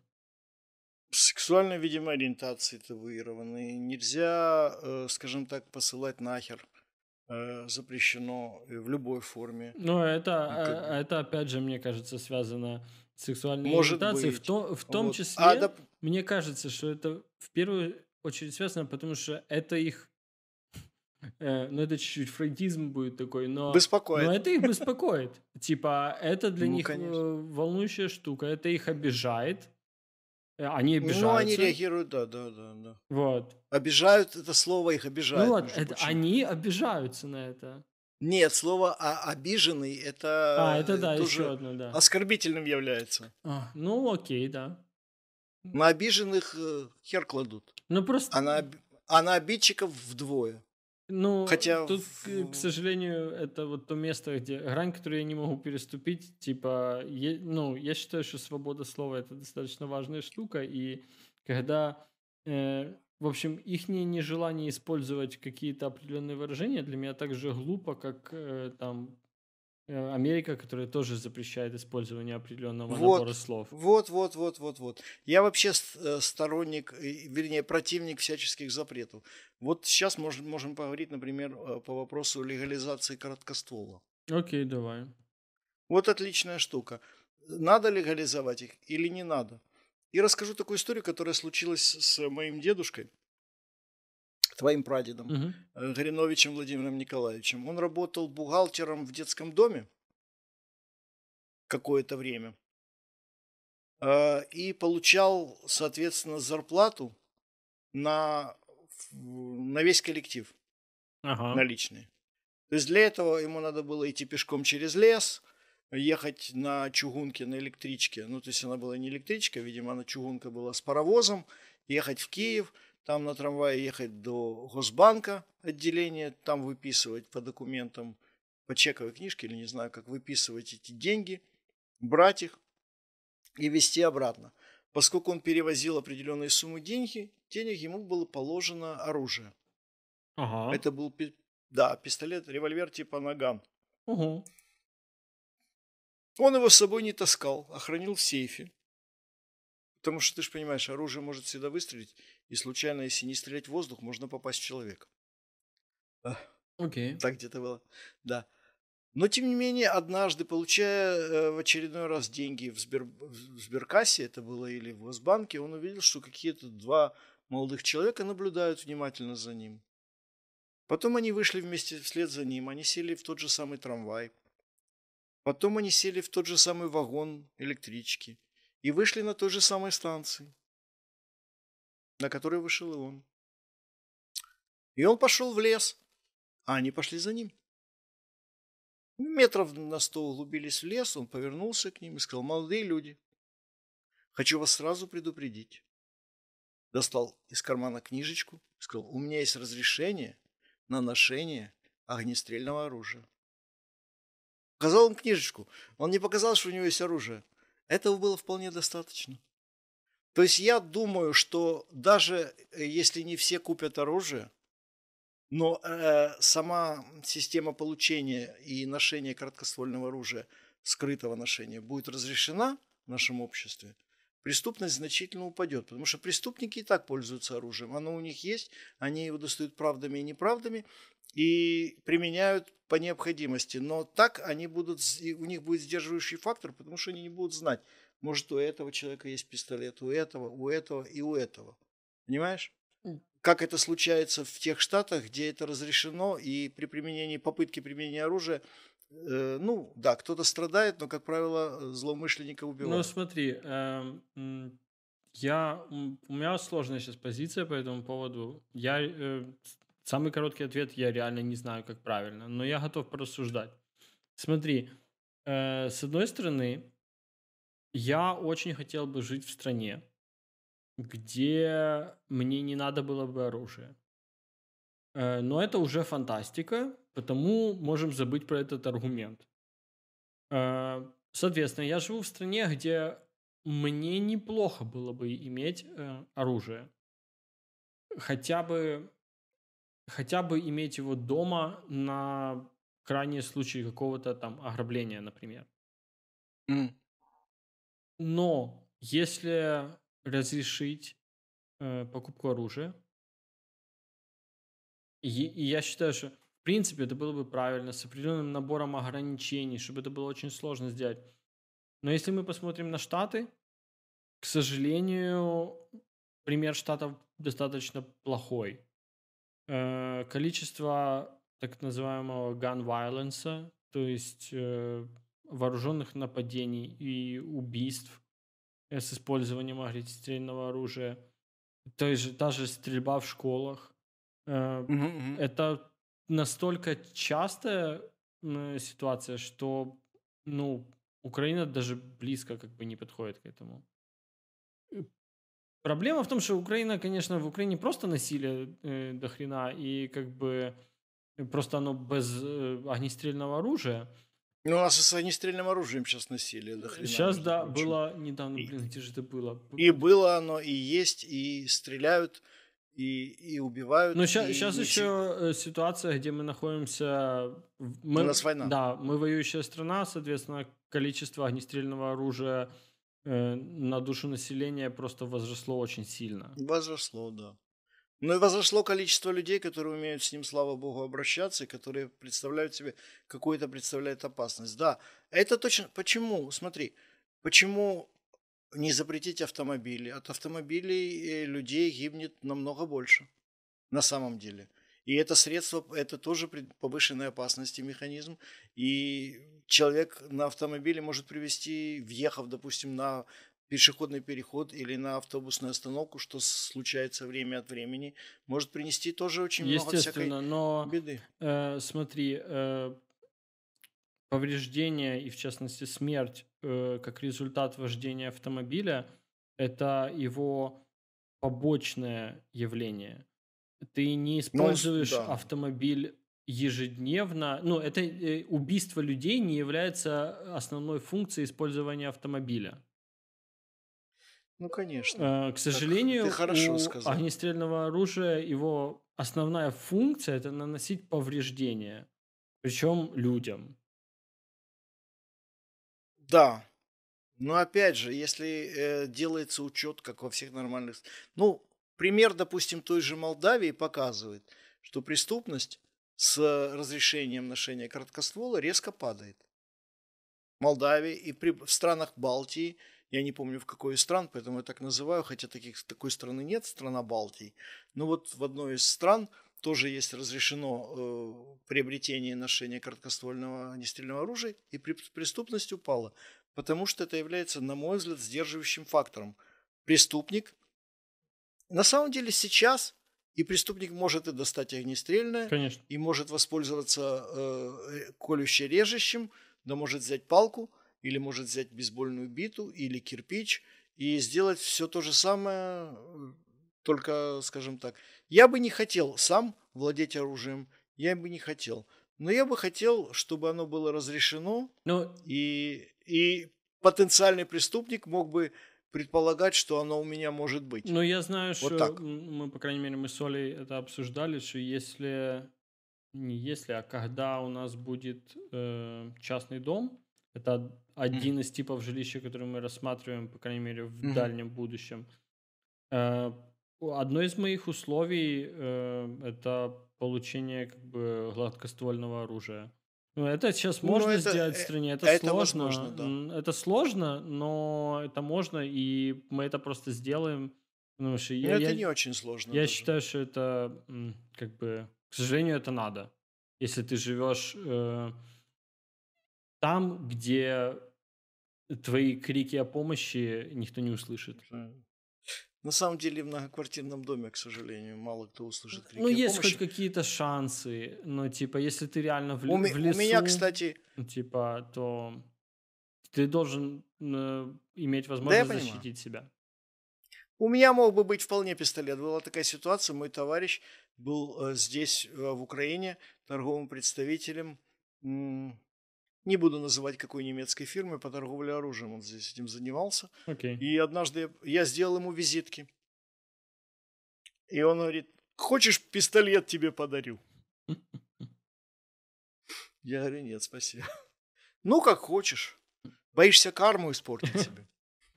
Смешно, на самом деле, немецких фирм по производству оружия, как бы, я, я могу сейчас на пальцах их перечислить. Ну, их несколько, конечно, поэтому я их не называю. Да.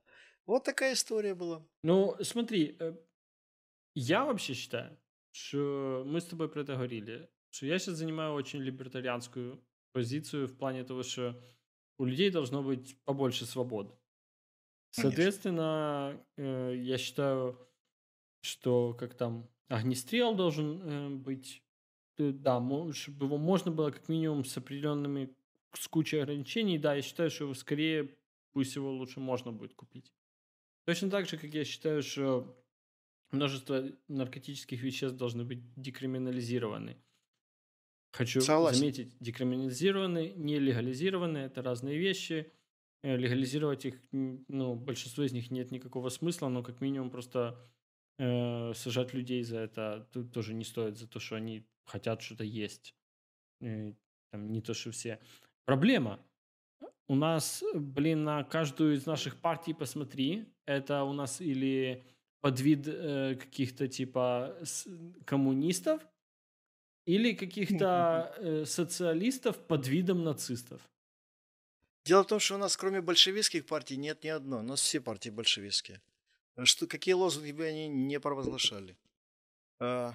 А, это очень... Ну, то есть они все э, готовы отнимать и делить, и осуждать людей за то, что они много зарабатывают. И, ну, то есть... Ну, это... ну, скажи, что делать? Э, вот есть у нас это демократичная сокира. Ну, это типа... Она хорошая, это, мне нравится. Это типа да. самые либертарианцы, которые у нас да, есть. Да, да. И все равно, блин, ведут себя как нацисты. Почти в половине вопросов. Ну, на самом деле нет. На самом деле они, я, на мой взгляд, они стараются заигрывать с, публи, с электоратом и делают вид. И они выбирают тот электорат, ну, как бы у них есть несколько выборов, как, с каким из электоратов заигрывать. И они выбирают тот э, электорат, который, одев шаровары, будет маршировать и зиговать э, на камеру. Ну, это реально Я тот т... электорат, с которым они заигрывают. Да, но они не пускают. Ну, то есть там идет игра, то есть такой тяжелый флирт на грани фола, и они не переступают эту черту. Ну, насколько я знаю. Насколько я знаю ребят, я, я и, и в хороших отношениях с некоторыми. И, в принципе, это единственная, наверное, партия, ну, не единственная, вторая партия, которой я симпати- ну, симпатизирую. Ну, я им симпатизирую больше всех, наверное. Проблема в том, что всех я просто больше не... меня? Э, ну, в смысле, из политических партий. А, да, да. Э, просто всех я буквально презираю, а они мне только не нравятся. Ну, потому что я сейчас, я начал за ними активно следить э, в Фейсбуке, потому что я хотел себя причислить к хоть какому-то политическому числу, хоть, хоть чего-то. И вроде это э, самые ближайшие чуваки, но и все равно, блин, по половине вопросов их решения и то, что их электорат несет в комментариях, э, ну, это жесть какая-то. Ну, ты понимаешь, на чужой роток не, увесишь, не навесишь платок, и если мы сторонники, противники всяческих запретов, то запретить электорату потенциальному комментировать так, как ему хочется, очень сложно. А, а на самом деле, на самом деле в самой партии, скажем так, э, у них общность ситуативная, потому что они достаточно, насколько мне известно, я тоже слежу за ними – Сколько мне известно, они придерживаются часто отдельные члены, поддерживают только частично платформу партии, понимаешь? То есть, видимо, среди них нет ни одного, кто бы поддерживал целиком э, все идеи, которые там провозглашаются. То есть, таким образом они стараются охватить побольше электората.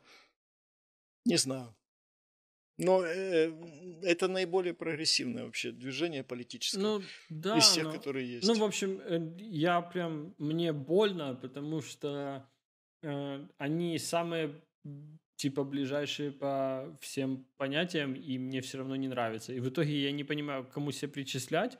И заканчивается тем, что я буквально не могу играть в политику, потому что мне никто не нравится, и все выглядят как уроды. Так так будет всегда. Потому что люди, которые занимаются политикой, они, как правило, не нравятся и выглядят как уроды. Как правило. Если, это, они может, тебе, это... если они тебе нагло не врут. Как только они тебе начнут в глаза врать, сразу Я искренне завидую просто большому количеству людей, которые верят тому, что сейчас говорят современные политики, и у них есть люди, которым они доверяют как политикам. И такие классно, Зеленский, классно, уа, yeah будет чувак президентом. И они рады, что он стал президентом. Э, они считают это личной победой. Им приятно от этого. Ну, на самом деле, да. То есть э, я еще перед э, выборами предупреждал, ребята, поймите, это не рулетка, это не гонки на ипподроме.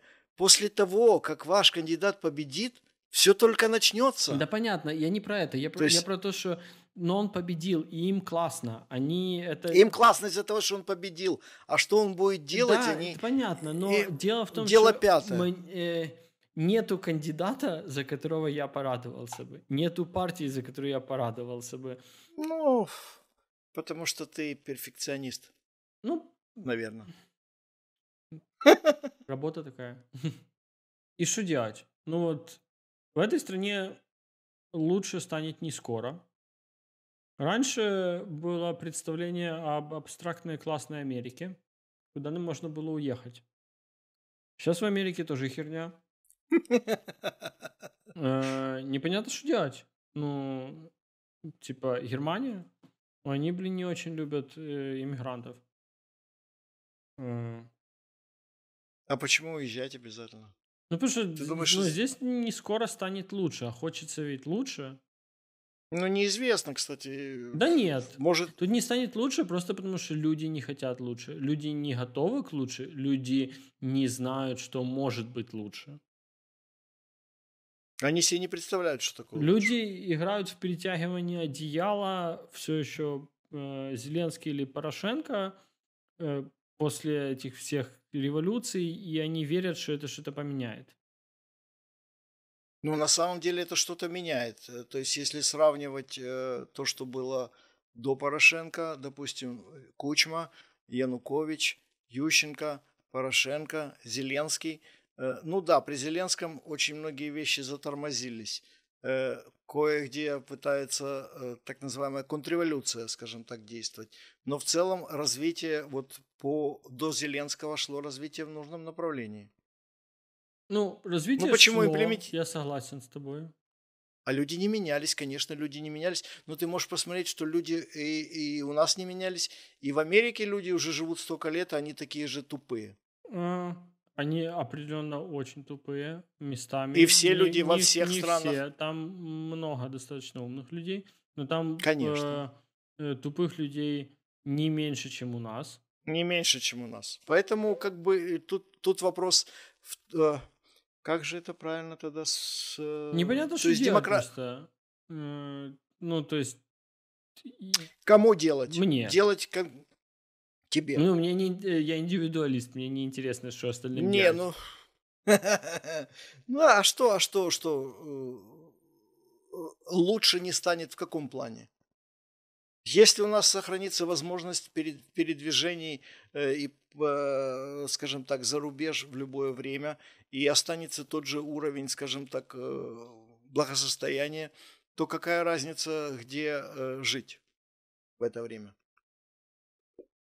Э, Да, вот именно.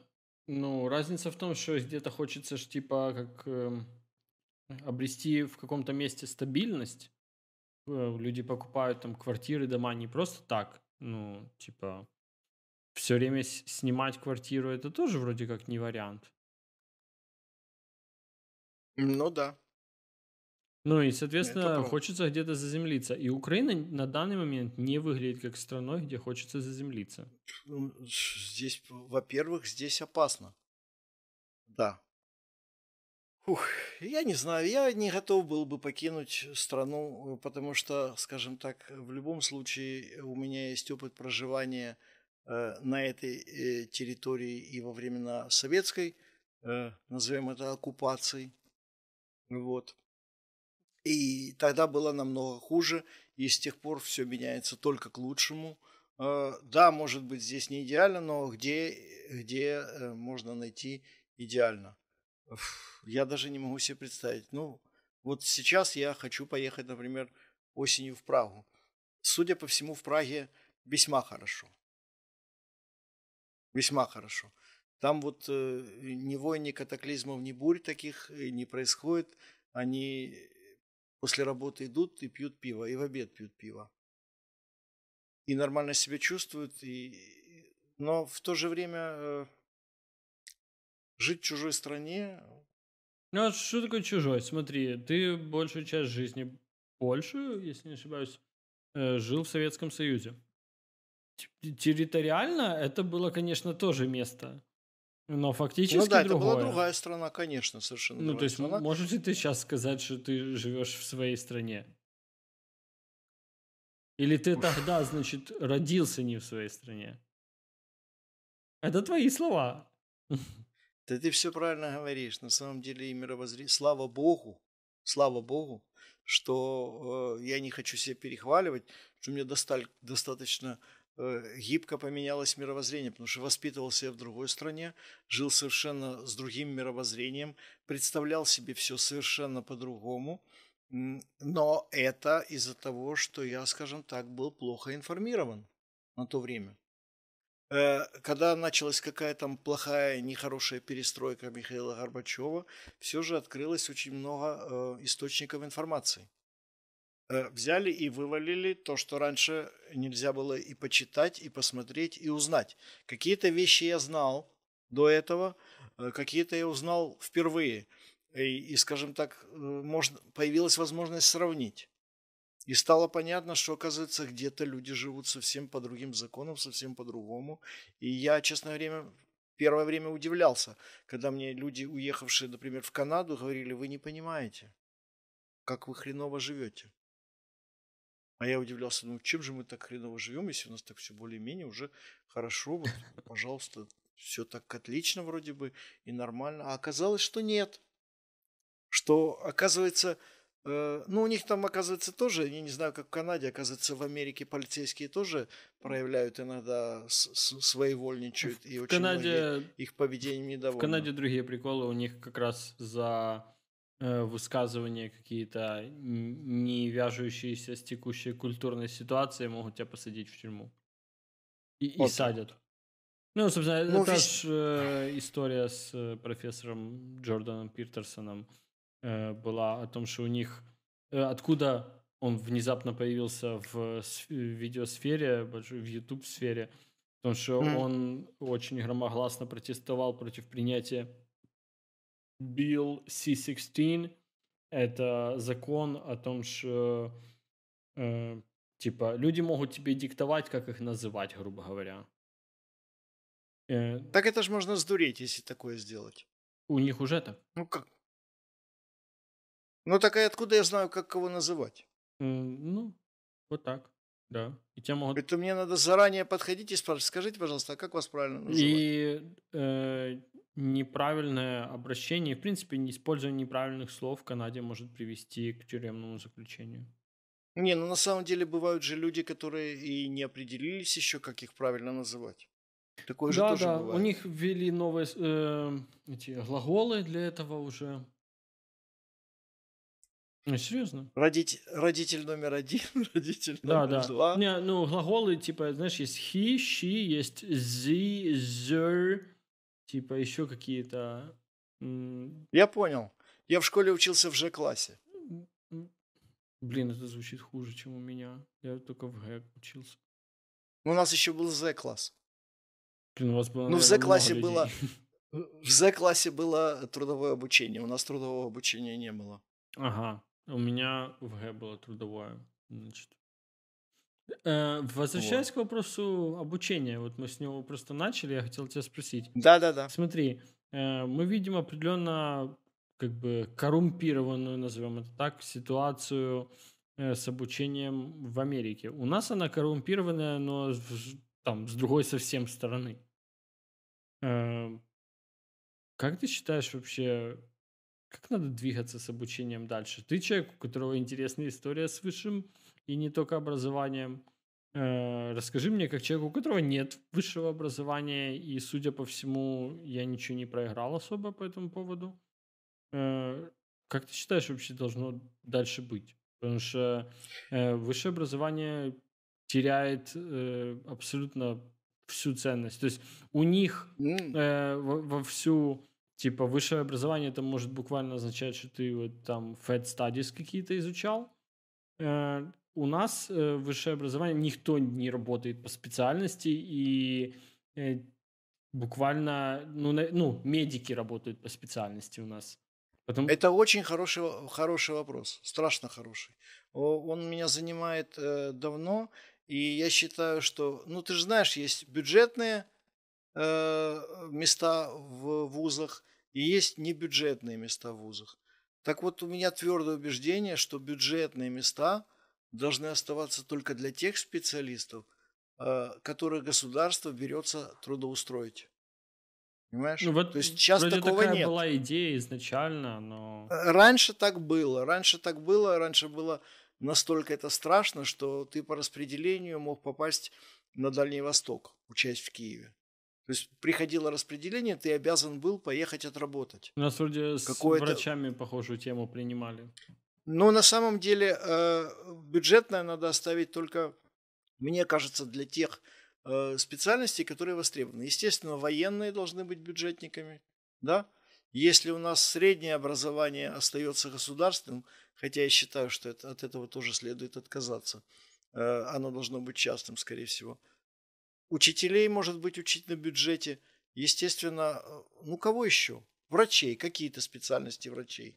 Если у нас э, бесплатная медицина имеет место. Если она перестанет быть бесплатной, их тоже не надо учить бесплатно. Вот. А говорить о журналистах, э, скажем так, бесплатном обучении на журналистах, хотя, собственно говоря, у нас с журналистами работают люди с любейшим образованием. Какой-то период э, в 90-х 90 Э, большинство украинских журналистов были выпускниками КПИ. Понимаешь? Вот. За рубежом же, например, ты приезжаешь в ВУЗ на факультет журналистики, приходишь к декану, говоришь, а можно посмотреть на ваших студентов, лекции послушать? Он говорит, какие лекции? Ну как же, ну, ну, ну студенты у вас же учатся. У нас, говорит, другая система обучения. Какая? Они поступают, мы их прикрепляем к кураторам, менторам или как там еще, и они идут в поля. Когда ты в газеты за рубежом, про какую конкретно страну ты говоришь? Это Канада, в частности, okay. в данном случае. Я просто, я уверен, а... что у них есть лекции на самом деле, но... Не, на самом деле тут я же не закончил. Э, на телевидении, допустим, э, в газеты, в журналы, на радио, и там стажируешься все время своего обучения.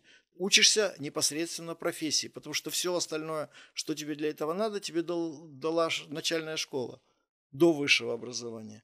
Да, если приезжают какие-то э, специалисты, э, всемирно известные, э, звезды, скажем, журналистики, они приезжают и могут прочитать курс лекций, тогда студенты собираются и слушают курс лекций.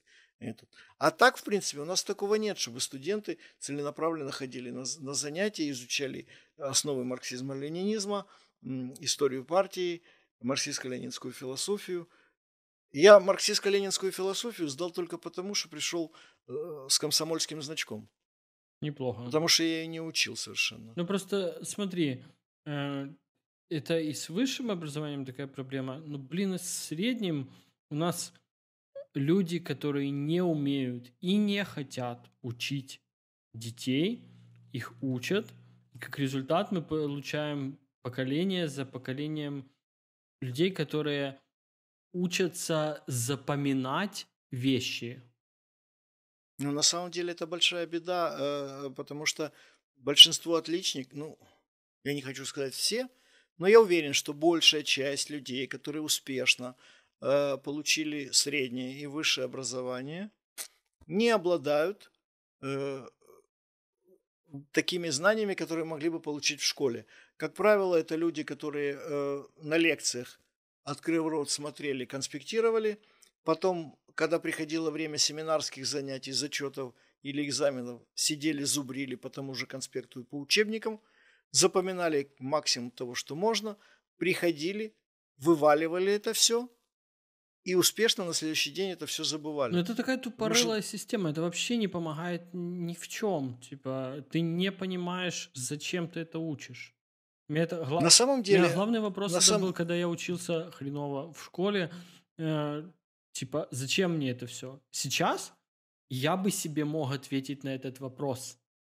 Я мог бы буквально по каждому предмету рассказать, зачем мне это надо будет. Я мог бы себя замотивировать на э, обучение буквально каждому предмету. Никто этого не делает.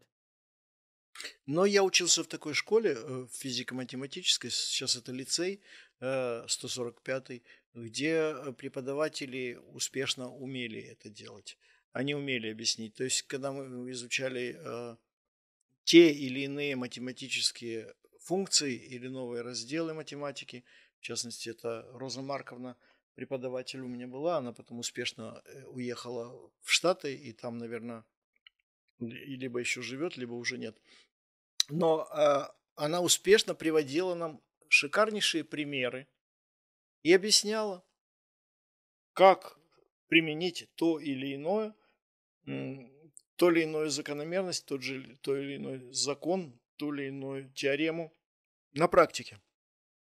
Боже, я, я, я до сих пор помню математику, я до сих пор помню физику, и помню их неплохо, и мог бы даже решать задачи. Допустим, тригонометрию я никогда не зазубривал наизусть. Я просто э, представляю себе, э, как это выглядит на графике.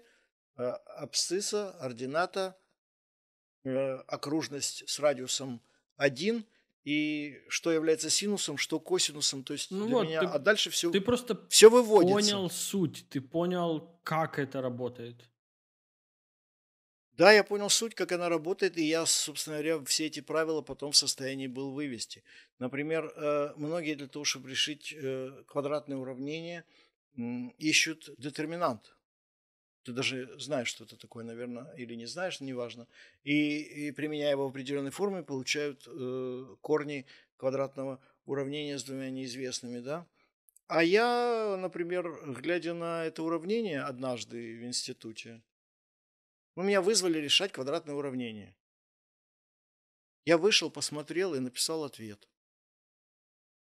А он мне говорит, а как, как все, все, а как это он написал ответ? Как это у него так получилось написать ответ? Я говорю, теорема Виета. Ну, на самом деле, как бы э, сейчас я уже в состоянии вспомнить и понять, э, что такое теорема Биета. На самом деле, да, это имело к этому отношение, и очень легко зрительно посмотреть ну, и ты, понять... Ты просто ты понял типологию проблемы, типологию проблемы, да, и оно решается э, методом подбора в уме, э, тем более, что, как правило, это целые числа. Ну, типа, Редко ответ похож на 18. Да, да, да, да, да, Он да, не да. может быть трехзначным, он не может быть однозначным, он будет ну, как... ну короче. Как это делает компьютер зачастую при решении э, уравнений методом подбора? Давай что-нибудь, что-нибудь еще и на этом закончим. Я думаю, что у нас... У меня есть, у меня есть одно видео. Ты мне потом его покажешь. Нет, я тебе хотел его сейчас показать, мы можем его обсудить. Я просто думаю, как его лучше показать тебе. Наверное, лучше, чтобы я тебе его скинул. О. Да-да, да. Ну, давай попробуем. Да. Куда ты, куда ты мне его скинул? Я а, вот в чат его скинул. Точно. Да, посмотри, а, посмотри вот до конца, там минута. Э, это Хорошо, видео, которое сейчас хотят запретить в Российской Федерации.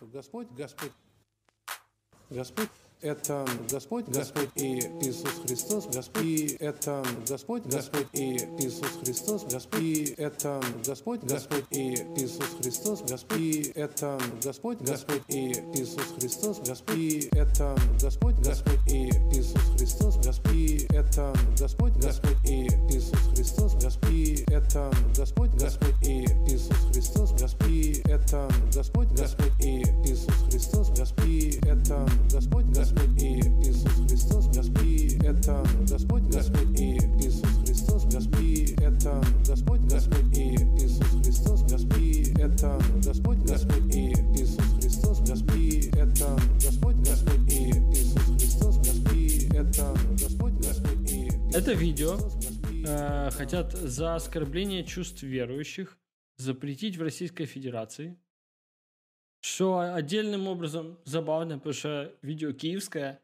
Видео киевское. Я, я узнал пер, по первой же картинке, я узнал, что видео киевское. У меня есть особое свойство, может, не все об этом знают. Я, когда вижу изображение какого-нибудь города или местности, я зачастую могу угадать, какая то страна и какой город. Но Киев я узнал, байковое кладбище на первой же, на первой же иллюстрации. Ну вот, и как бы что можно сказать э, про это видео? Э, я, например, со своей стороны скажу, что, ну, трек забавный, я прям напиваю иногда. Ну, он тут хороший бит, хороший ритм, он классно сделан, видеоряд провокационный, я согласен. Но mm. э, должен ли я, как верующий человек, а, может, этого кто-то не знал. Э, должен ли я оскорбиться? Вот я как раз очень доволен этому вопросу. Честно тебе скажу. Э, это меня тоже очень часто занимает. Потому что все вот эти обвинения в оскорблении чувств верующих, э, в богохульстве, э, не, независимо от какой конфессии это происходит, без приложения к этому ролику конкретному, Потому что это, я знаю конкретно людей, которые, э, которые бы оскорбились действительно. Я легко. Это я, я, легко. я знаю конкретных людей, которые бы оскорбились, просмотрев этот ролик, и я их понимаю, им это неприятно, но я э, противник всяческих запретов, это раз. Э, просто.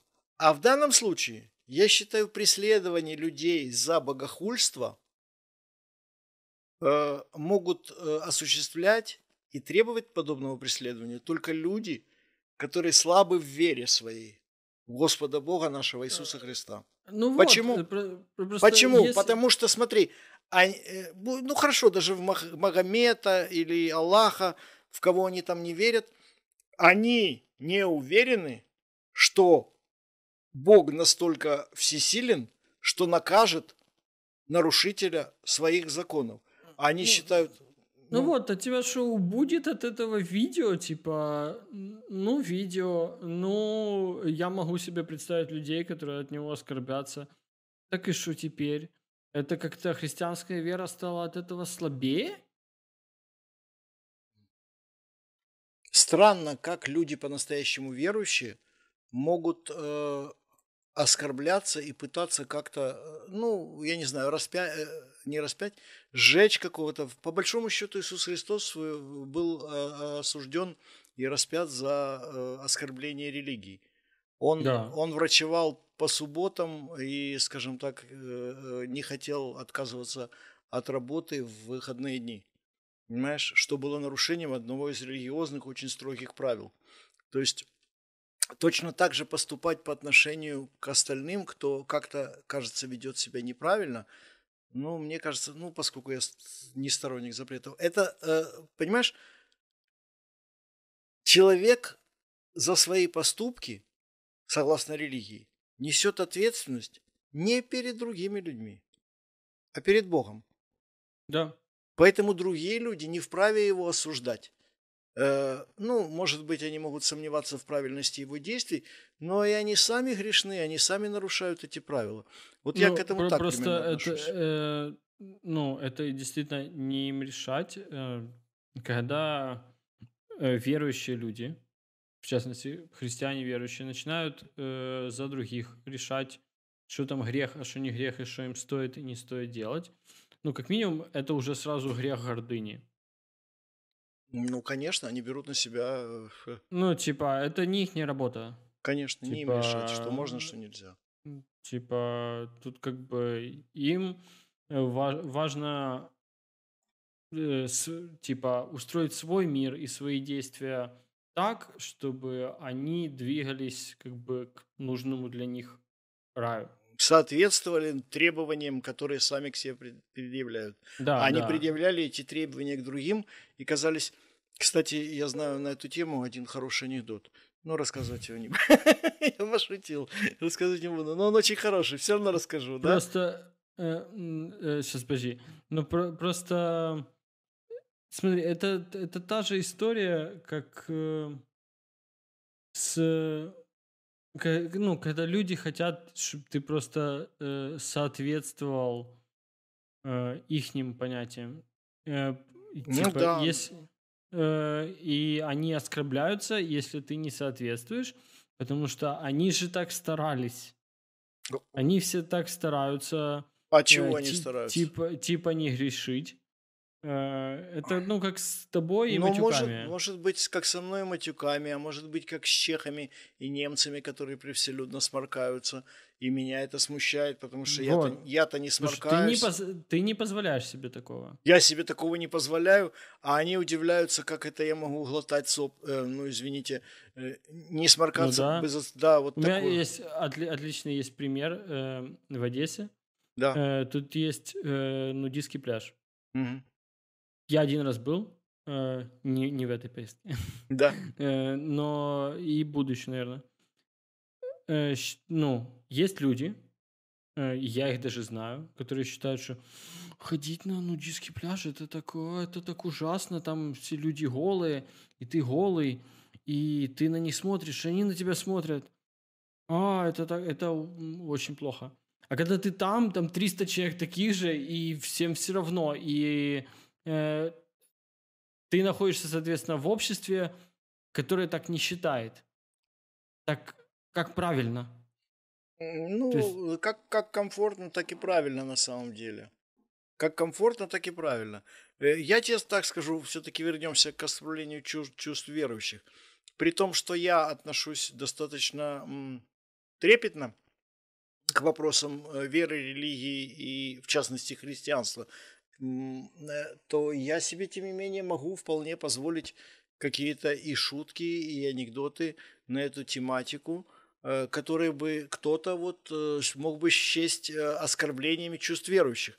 Да, я понимаю, я грешен, я нарушаю очень многие заповеди Божии, но при этом я отлично понимаю, что за свое поведение я несу ответственность сам. Понимаешь? И люди должны э, следить за собой в первую очередь, а не предъявлять требования к девушкам, допустим, в коротких юбках, э, с накрашенными губами и тому подобное, понимаешь? Э, у, Там полно у Пит... лицемерия полно. У Питерсона есть классное вообще представление о понятии ада и рая. Ты в жизни, когда ты живешь, у тебя уже есть понятие ада и рая. У тебя есть место э, в жизни, где ты, скажем так, хотел бы оказаться, и есть место в жизни, где ты не хотел бы оказаться. Есть действия, которые, если ты будешь делать правильно, ты, скорее всего, окажешься там, где ты хотел бы оказаться. И есть действия, которые, если ты будешь делать, ты точно окажешься там, где ты не хотел бы оказаться.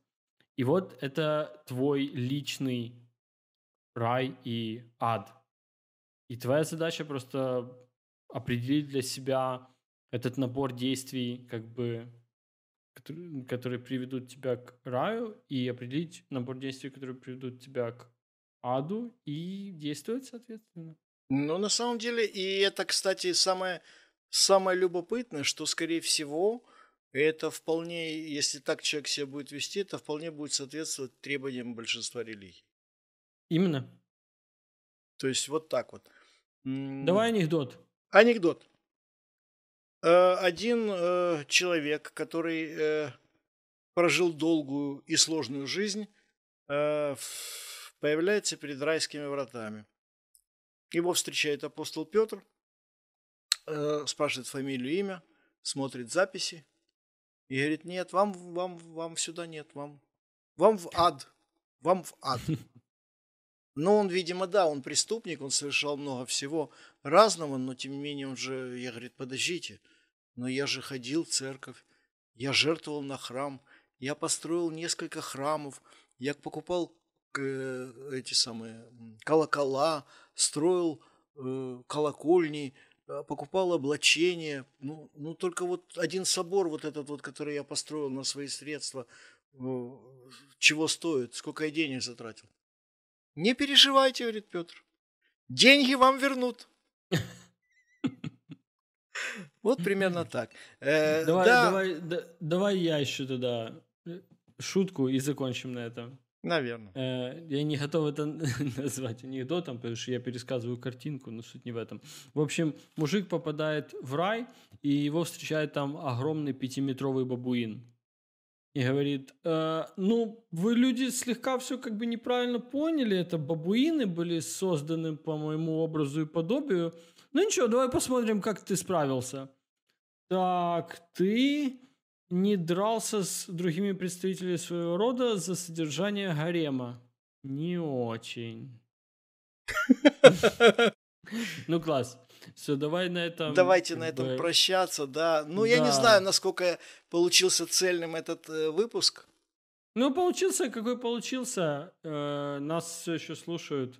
Да. Я надеюсь, что всем нравится хоть насколько-то. Мы будем стараться, э, чтобы не пропускать э, выпуски, подписывайтесь на канал, лайкайте наши посты. Вот тут, нам... вот тут, вот тут лайкать надо, вот здесь. Да, это нам важно, хотя звучит супер тупо. Ну, но... Ну, все так говорят, потому что люди иногда смотрят с удовольствием, а подписываться и лайкнуть забывают, потому что, ну и хорошо, и нормально. Вот, ну, в общем, да. нам это важно. Для нас это имеет значение, потому что нам хотелось бы да. И иметь какую-то обратную связь. Комментируйте, пишите, что не так. Да. Может быть, задавайте вопросы. Будем До новых встреч. Пока. До новых встреч. Счастливо. Пока.